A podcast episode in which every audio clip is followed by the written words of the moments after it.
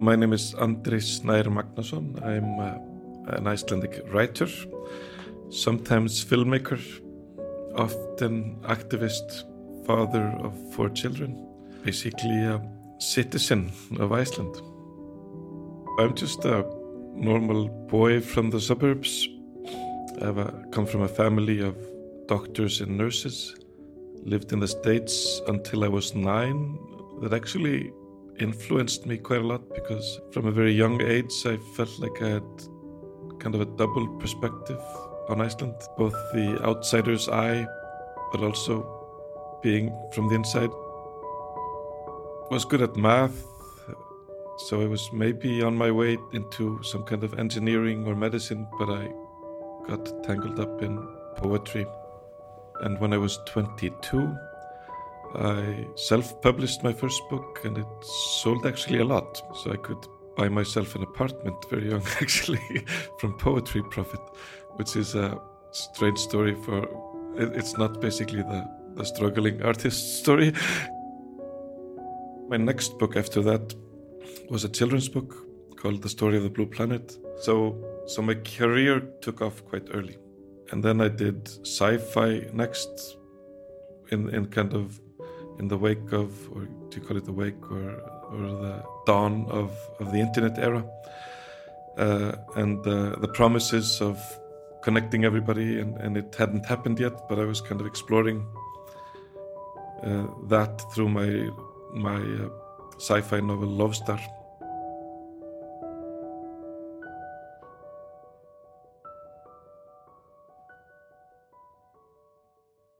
I was thinking, what what what do you write about? What should be the subject of poetry? And uh, I was young and healthy, and uh, I didn't. I was just like a skiing kid, so I wasn't really this artist type. And I was thinking of the history of literature in Iceland and art, how art has always been claiming spaces. Golden plover didn't have any meaning in the 17th century but after the romantic poets had been writing poems about the golden plover for a hundred years, the golden plover became a symbol of spring, hope, God, beauty, innocence. You know, so the golden plover actually isn't on our menu. You know, we don't eat golden plovers because you don't eat love, spring, and God. And uh, lava was not anything special; it was actually a nuisance. Kjarval started painting lava. You know, lava is not practical for a farmer. It does not supply anything for you. And it, it's difficult to navigate. It breaks your horse's bones and, and it's just a nuisance. So poets before they would say the lava fields are wounds that we are meant to heal. That is to level out the lava fields and, and grow hay for, for animals and, and become prosperous. But then this painter Kjarval came and he just made these huge paintings, which was basically just lava, and and we started to see lava differently. So I was walking around my local uh, strip mall, which is the ugliest place in Iceland, and there are no seasons there. There's no beauty there. There's no history, no architecture. It's basically a horrible shopping mall. And I was thinking, what if I tried to claim this area with poetry? So I went into Bonus, which is the supermarket chain in this strip mall, and I saw it was divided exactly like the Divine Comedy by Dante. So you start in Paradiso, the fruit division, you go to Inferno, the meat products, then you end in the Purgatory, the, the cleaning products. And everything in this supermarket uh, is bonus. So it's, it's uh, bonus bread, bonus cola, bonus ham, bonus toilet paper. So I was thinking, how would the most hideous book of poetry look like? And it would probably have this pink pig logo. So I made this book of poetry and took it to the owner of Bonus. And he really liked the cover. So he published it and it sold it by the counter on an eternal special offer. It was kind of a stunt. It was like, how can I be the most extreme sellout? The poet was the, like the last stand of, of holiness, like the the last non-consumer, the non-participant in in the consumer society. And I was like, what if I take my poetry and I just go full force and I make a product and I sell it in the supermarket on a discount, and you get one copy free if you buy 30 pounds of pork. It was both sarcastic but also asking some questions.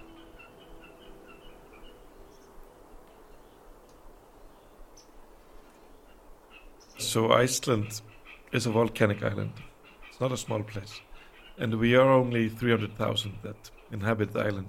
And then we're only scattered around the coast not even evenly scattered around the coast, just in a, in a few towns and cities.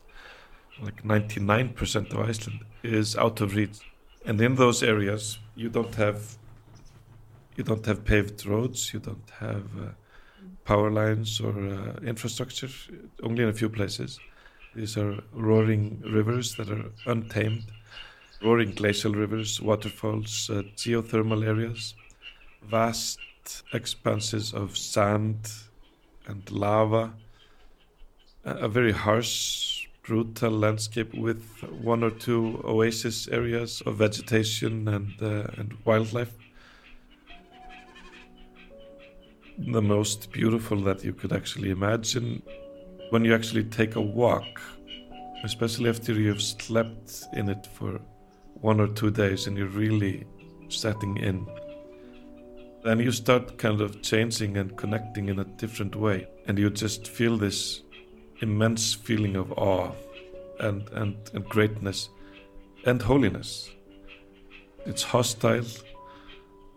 It's not really your friend so but you're still connected to it so you feel this deep respect it's almost seductive seducing you just why don't you just you know come with me you know just vanish into this chaos. You have areas that are maybe only made of three elements just maybe black sand, water, and neon green moss.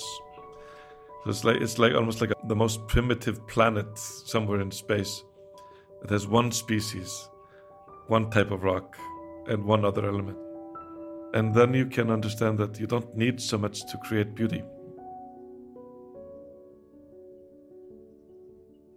So you have these areas, and then suddenly they propose it as an area for a dam, and that actually stirs, and it's for a smelter owned by Alcoa, and and it's uh, and you're gonna drown the area that an area that is bigger than the capital, and and you're gonna put in bulldozers and explosives, and you're just basically gonna blast it all to pieces and drown it, and and that stirs and and it's it's so painful to watch that 2000 to 2007 or or you could say 97 to 2007 was the decade of greed.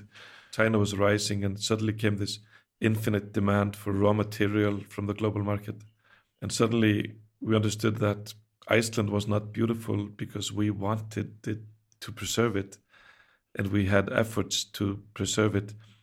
Iceland was beautiful by coincidence because we never got the resources to destroy it.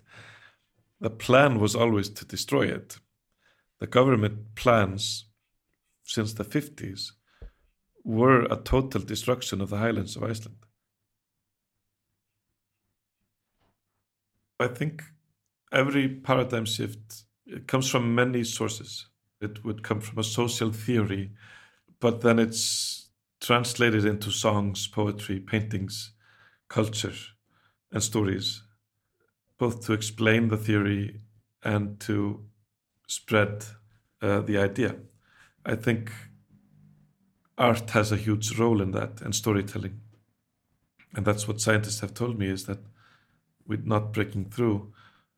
And so, in the history of of the women's right movements, the independence movements, uh, social, any change or religious in any direction, it comes through some kind of science or ideology, but then then through art, poetry, songs, music, film. I'm not saying that every writer should has has to write a climate book or something, but I, for myself, I felt like uh, being a citizen here and now. I had the uh, I had the moral duty to do that.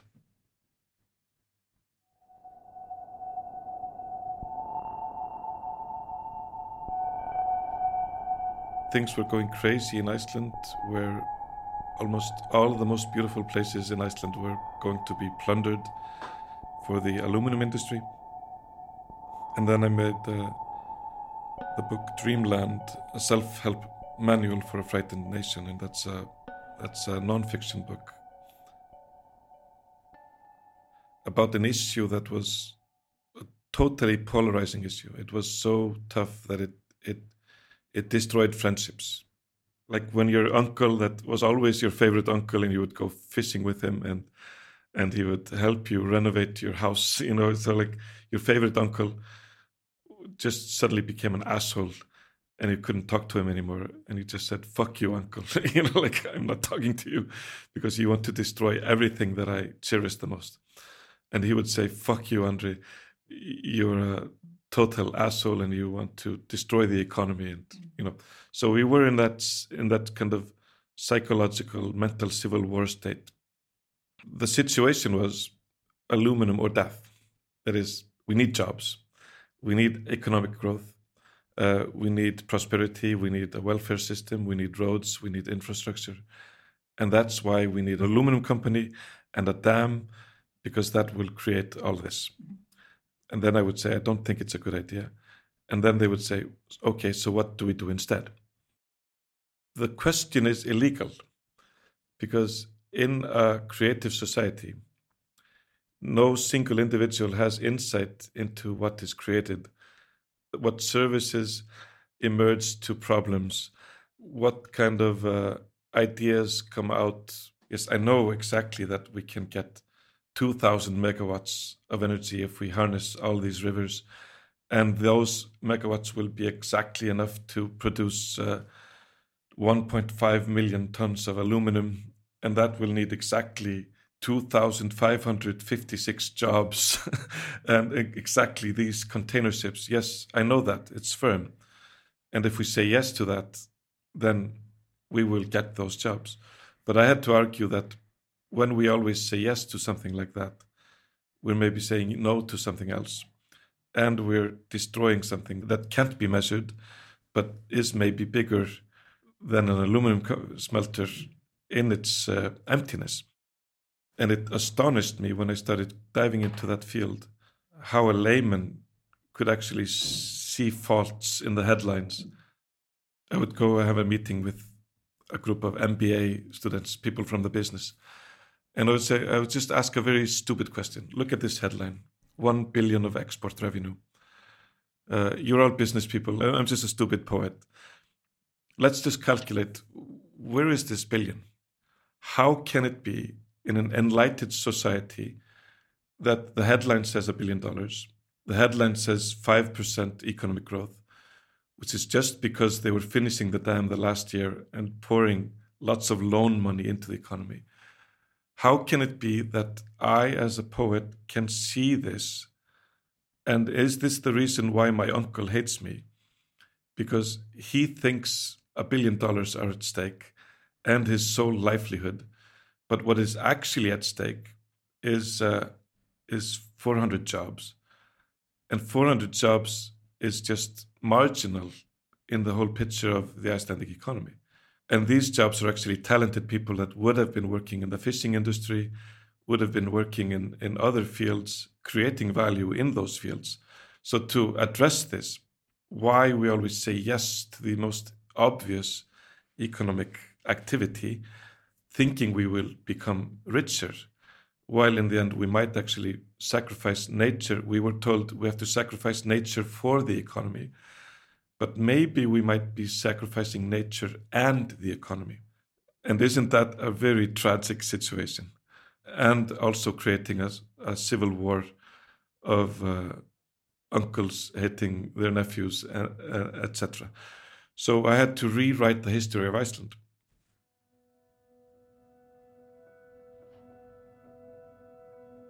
I was wondering, I don't know anything about the history of Egypt uh, and I don't know anything about the pyramids. I've heard theories about aliens and, and gods and all sorts of. I'm quite sure we can find a super stupid explanation for the pyramids. I think we can just find the most stupid explanation for this possible. And that the pyramids are the most stupid thing that humanity had built until we started the Industrial Revolution. I'm quite sure they were built in one crazy boom. Because if you build a pyramid for 40 years and you put all the resources of your state and your wars into building the pyramid, you don't stop doing that. You're, you're very good at building a pyramid after 40 years. And the whole economy, the supply chain from harvesting to rope making to gathering the slaves to the highest engineer, people's status, culture. So after 40 years of building a pyramid, you don't stop doing that. You build another pyramid. It's just, you know, if, if suddenly came a progressive pharaoh and said, no, we're not building a pyramid, we're, you're free. You can just do what you want. Everybody would just go crazy. And then somebody like asks a stupid question. Couldn't we just have put the dead pharaoh into a simple hole in the ground because this pyramid doesn't even cast a shade? It's useless. We can't use it for anything. You know, even a wall casts a shade. It can be used for something, but a pyramid is it's it's like the most useless structure that a human can build, especially in that place. And then they get this rumor from Egypt, from Greece that actually not everybody is a slave, but this utopian world where only 50% are slaves, and and they just uh, sit in these amphitheaters and and listen to tragedies and eat bread and dip it in olive oil and they just have this alternative utopian lifestyle of arguing philosophy in squares, etc. So it's not until after the third pyramid that you get sarcastic and and ask this question and and uh, I'm not sure actually because I know nothing about Egypt, but when I googled it, there's this thing called Google, and it is actually true. The pyramids they were built on a period of 120 crazy years. And of course, it's a super simplified explanation. But we are at this place now, after 120 years, you know, maybe from 1900 to 2020. We're like, is my car cool? You know, I used to identify as a car. like uh, me and my car were like a single unit. It was my like my crab shell or my like my hermit crab shell I'm not sure it is a good idea. Are they cool anymore? Is this brand cool? Is this house cool? You know, is my fashion cool? Is my is my daily work does it have meaning? Because we're looking at this intolerable situation. which is maybe worse than in Egypt. That I think most generations thought they have been improving the lives for their ancestors. But we're in this intolerable situation where we're actually undermining, scientifically proven, uh, on a day to day basis. We're undermining the future. So, actually, the best thing we could do for the future is actually to do nothing. If I would just go to a, a monastery, a Catholic or a Buddhist monastery, and own nothing and just eat a bowl of rice for 30 years. That would be the best thing I could do for the planet. The next best thing would to develop some green technology, but uh, at the moment that also requires lots of resources, and I would still be living this lifestyle that is going against the planet. And and it's funny that it's actually not been suggested in the public talk, uh, like in, in terms of climate solutions, because we've had monks and, and nuns or, or, or, philosophers in rags for, for thousands of years. It's been a lifestyle choice always, but it's never been presented as a lifestyle choice. Uh, okay, guys, sorry, we blew it. In the next 30 years, we just have to meditate. Or you don't have to meditate, and it doesn't have to be a god. Maybe you just have to read poetry or smell flowers or grow vegetables or become a mechanic monk where you just uh, yeah, you have a robe but you're basically just taking old washing machines and, and fixing them for nothing because for some strange reason it's too expensive to fix things.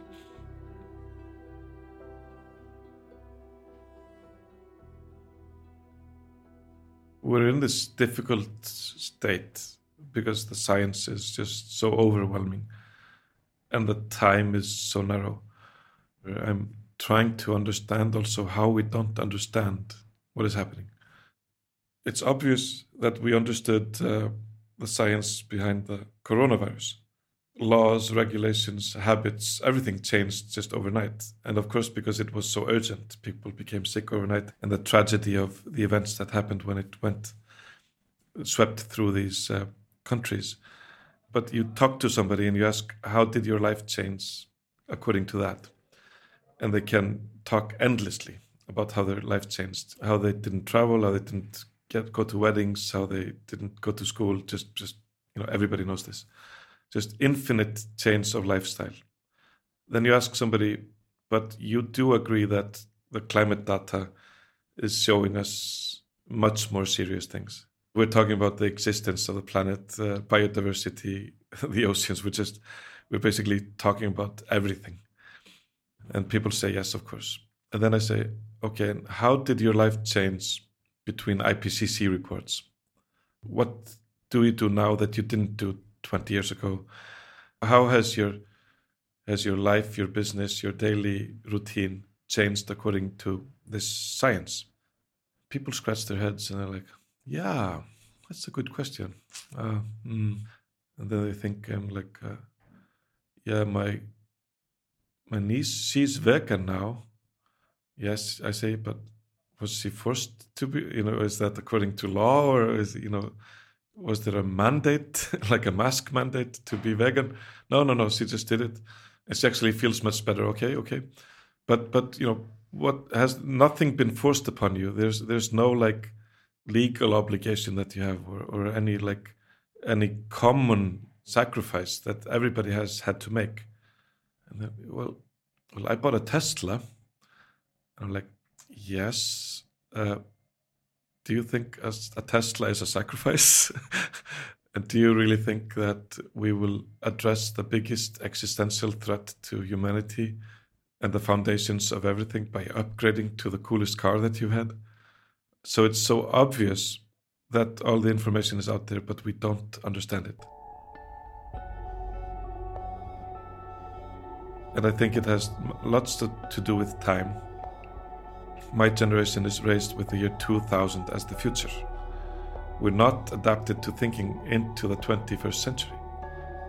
Sometimes when I have lectures, I ask, doesn't everybody agree that, and often people my age, isn't everybody agreeing here that 1970 was 30 years ago? And everybody says, yes, of course. So I think in a very strange way, people born in the 70s or 60s, that everybody that was there thinks 2050 is 50 years from now. I th- still think that 2100 is 100 years from now, but not 80 years from now. So the timeline is something that we don't understand. The language is something we don't understand. And that's why when I write my book, I had to use the metaphor of the black hole. You can't look straight into the black hole. So I can't say this and I can't put myself on the wise man's chair into my ivory tower and say, You stupid citizen. I have to explain to people.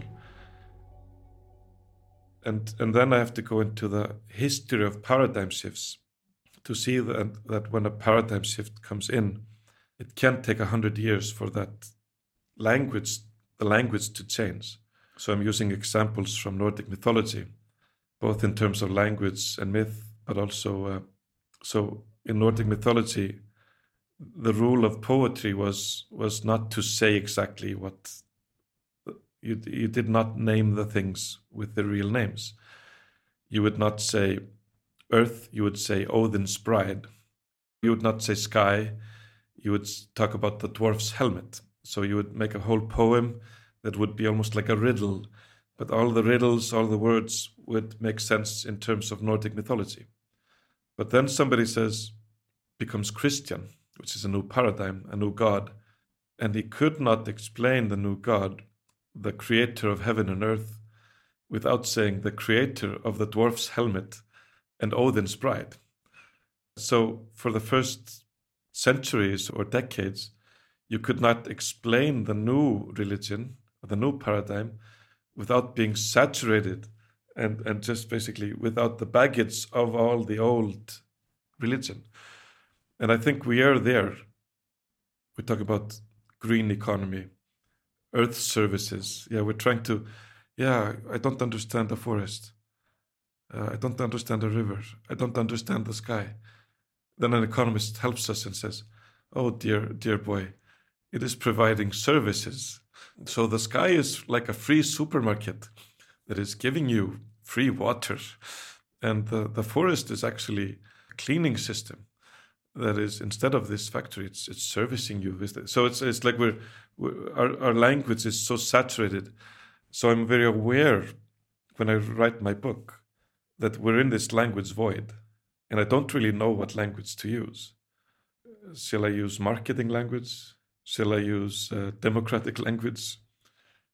If our choices lead to the apocalypse, both as consumers and as democratic uh, citizens, will will democracy be frowned upon after hundred years because it just totally failed us? Because we will have proven that we were too stupid to choose, because all the science was out there, all the technology, all the machines, everything but we could not align our resources with the science, with the know how, with our daily jobs to fix it. Are our systems rational? Our educational systems, our uh, democratic systems, our, our institutions, are they rational? Uh, but why is the outcome not rational? Would it have been more rational to be su- superstitious? To believe that there's a God in the forest and there's a spirit in the waterfall? there's an enchanted place where we should not go because people say if you go there something terrible will happen but then we became rational and we like picked in and they're like there's nothing there. We'll just plunder that. And guess what? Something terrible is happening. I'm not preaching any new age or holiness but i, I just ask this question. Why can we not feel holiness when we come to a place that is to be plundered? Why is there no buffer, almost like an immune system, that prevented us destroying ourselves by just keeping that void open of not understanding and just not fully going into places?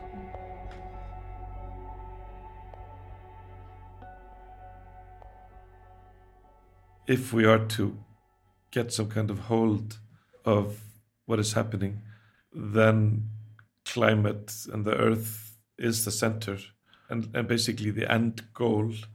And uh, and all education all business everything is about rethinking that. So it's all about that uh, about redesigning rethinking almost everything. So it doesn't matter if you go into fashion design everything has to be rethought. Uh, if you go into transportation it has to be revolutionized.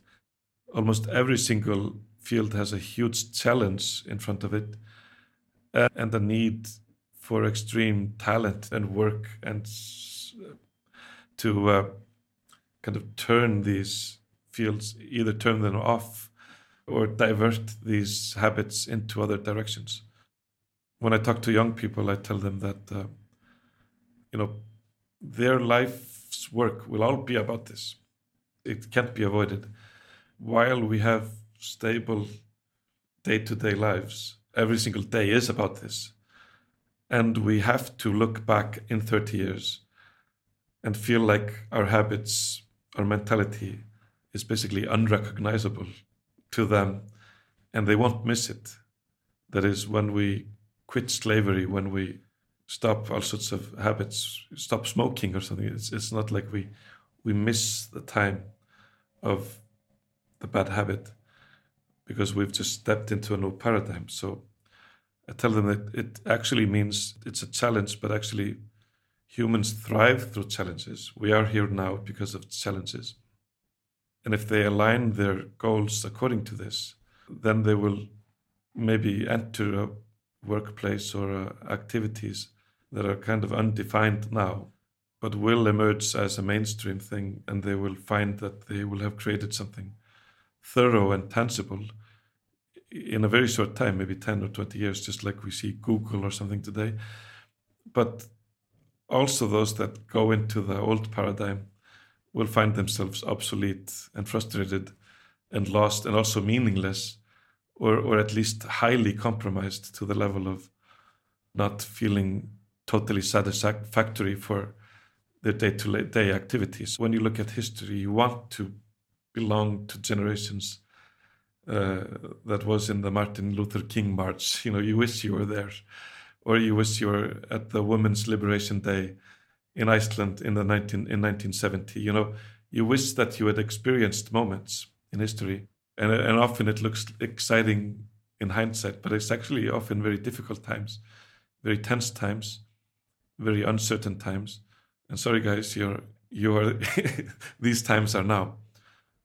But the positive thing is that the generation that is born after 2000, they don't have this creative lid on their head of not being able to think beyond 2000 because they've never they've never been before 2000 so i think there will be a and this generation feels climate anxiety and that basically means they understand it. They are afraid and they're afraid for a reason based on science and data and that fear then will probably both lead to yeah, depression and all such things, but it will also lead to action and lots of action and also social behavior that uh, might happen faster than we expect because this generation will also seek power quicker than my generation because there was nobody of my generation that organized a protest filled a street with 200,000 peers and if you look at this cliche of 10,000 hours of, of experience leading to greatness. We have lots of 17, 18, 19, 20 year olds that already have their 10,000 hours of activism. And they're not going to forget that. So we have a generation that went through the corona crisis. They sacrificed their school years. So they have seen the emergency brake. This generation has experienced that not as an abstract thing, but as, as suffering as not meeting friends, not celebrating their best days, 18th birthday, 19th, 17th, not having their school school uh, gatherings or school parties. So they have experienced that. So they will see the economy in a different way. So they will ask, okay, is that killing me in 2070? Uh, it doesn't exist anymore. I'm sorry. we can't be without it. And when somebody complains and says, what do you mean you can't kill that. It'll be like, oh, for the first place, it's nothing compared to what we did during the Corona crisis. And I sacrificed my school years, my best years of my life, for a higher cause. Now you guys sacrifice something for my older years, and and they'll just calculate. Oh my God, I'm I'm gonna be, you know, forty in the year 2050. You know, I'm, I'm gonna be in my prime and you're you're blowing it out. We feel like nothing is happening, but I, I, I feel like when things start rolling downhill, then then things will happen much quicker than we anticipated.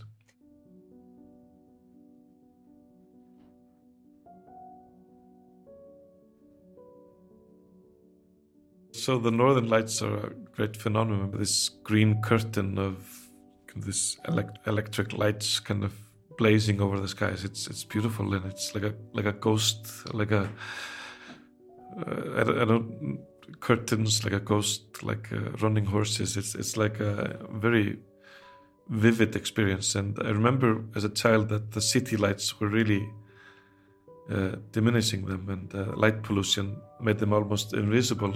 And then, of course, the daily stars they they could not be seen. And I remember we experienced a blackout, and suddenly this huge sky was over our heads, and, and the northern lights just exploding. And I just remember this deep, amazing experience of that. And I was thinking, well, this was the day to day experience of people since the dawn of humanity. And now we're raising the first generation of children that can't reach the stars. We, we've never used space more, but actually, people used to navigate through stars, and you know, the stars were part of, and then they would be inspired, and then they would be part of culture, religion. You know, basically, the sky was was a fundamental part of probably the human brain's development and navigation, exploration, just just everything was about the stars. And suddenly, we're just told we're a new generation totally disconnected from that. So I convinced the city of Reykjavik to turn off all the lights for one evening. We had an astronomer to talk about the stars uh, on national radio uh, for half an hour. When the lights went off, people started whispering.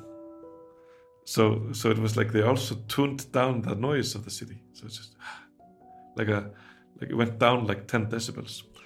I was, of course, freaking out when this happened because I knew that everything that would happen in the whole city of Reykjavik during that half hour, every accident, any incident, any robbery or whatever, would be blamed on me. that was instigating the project. But then I was arguing for the real reason, which is shouldn't it be the human right of a child to have access to the dark, deep sky? And, and what does it mean to develop a whole generation without access to this, without this deep emotional feeling?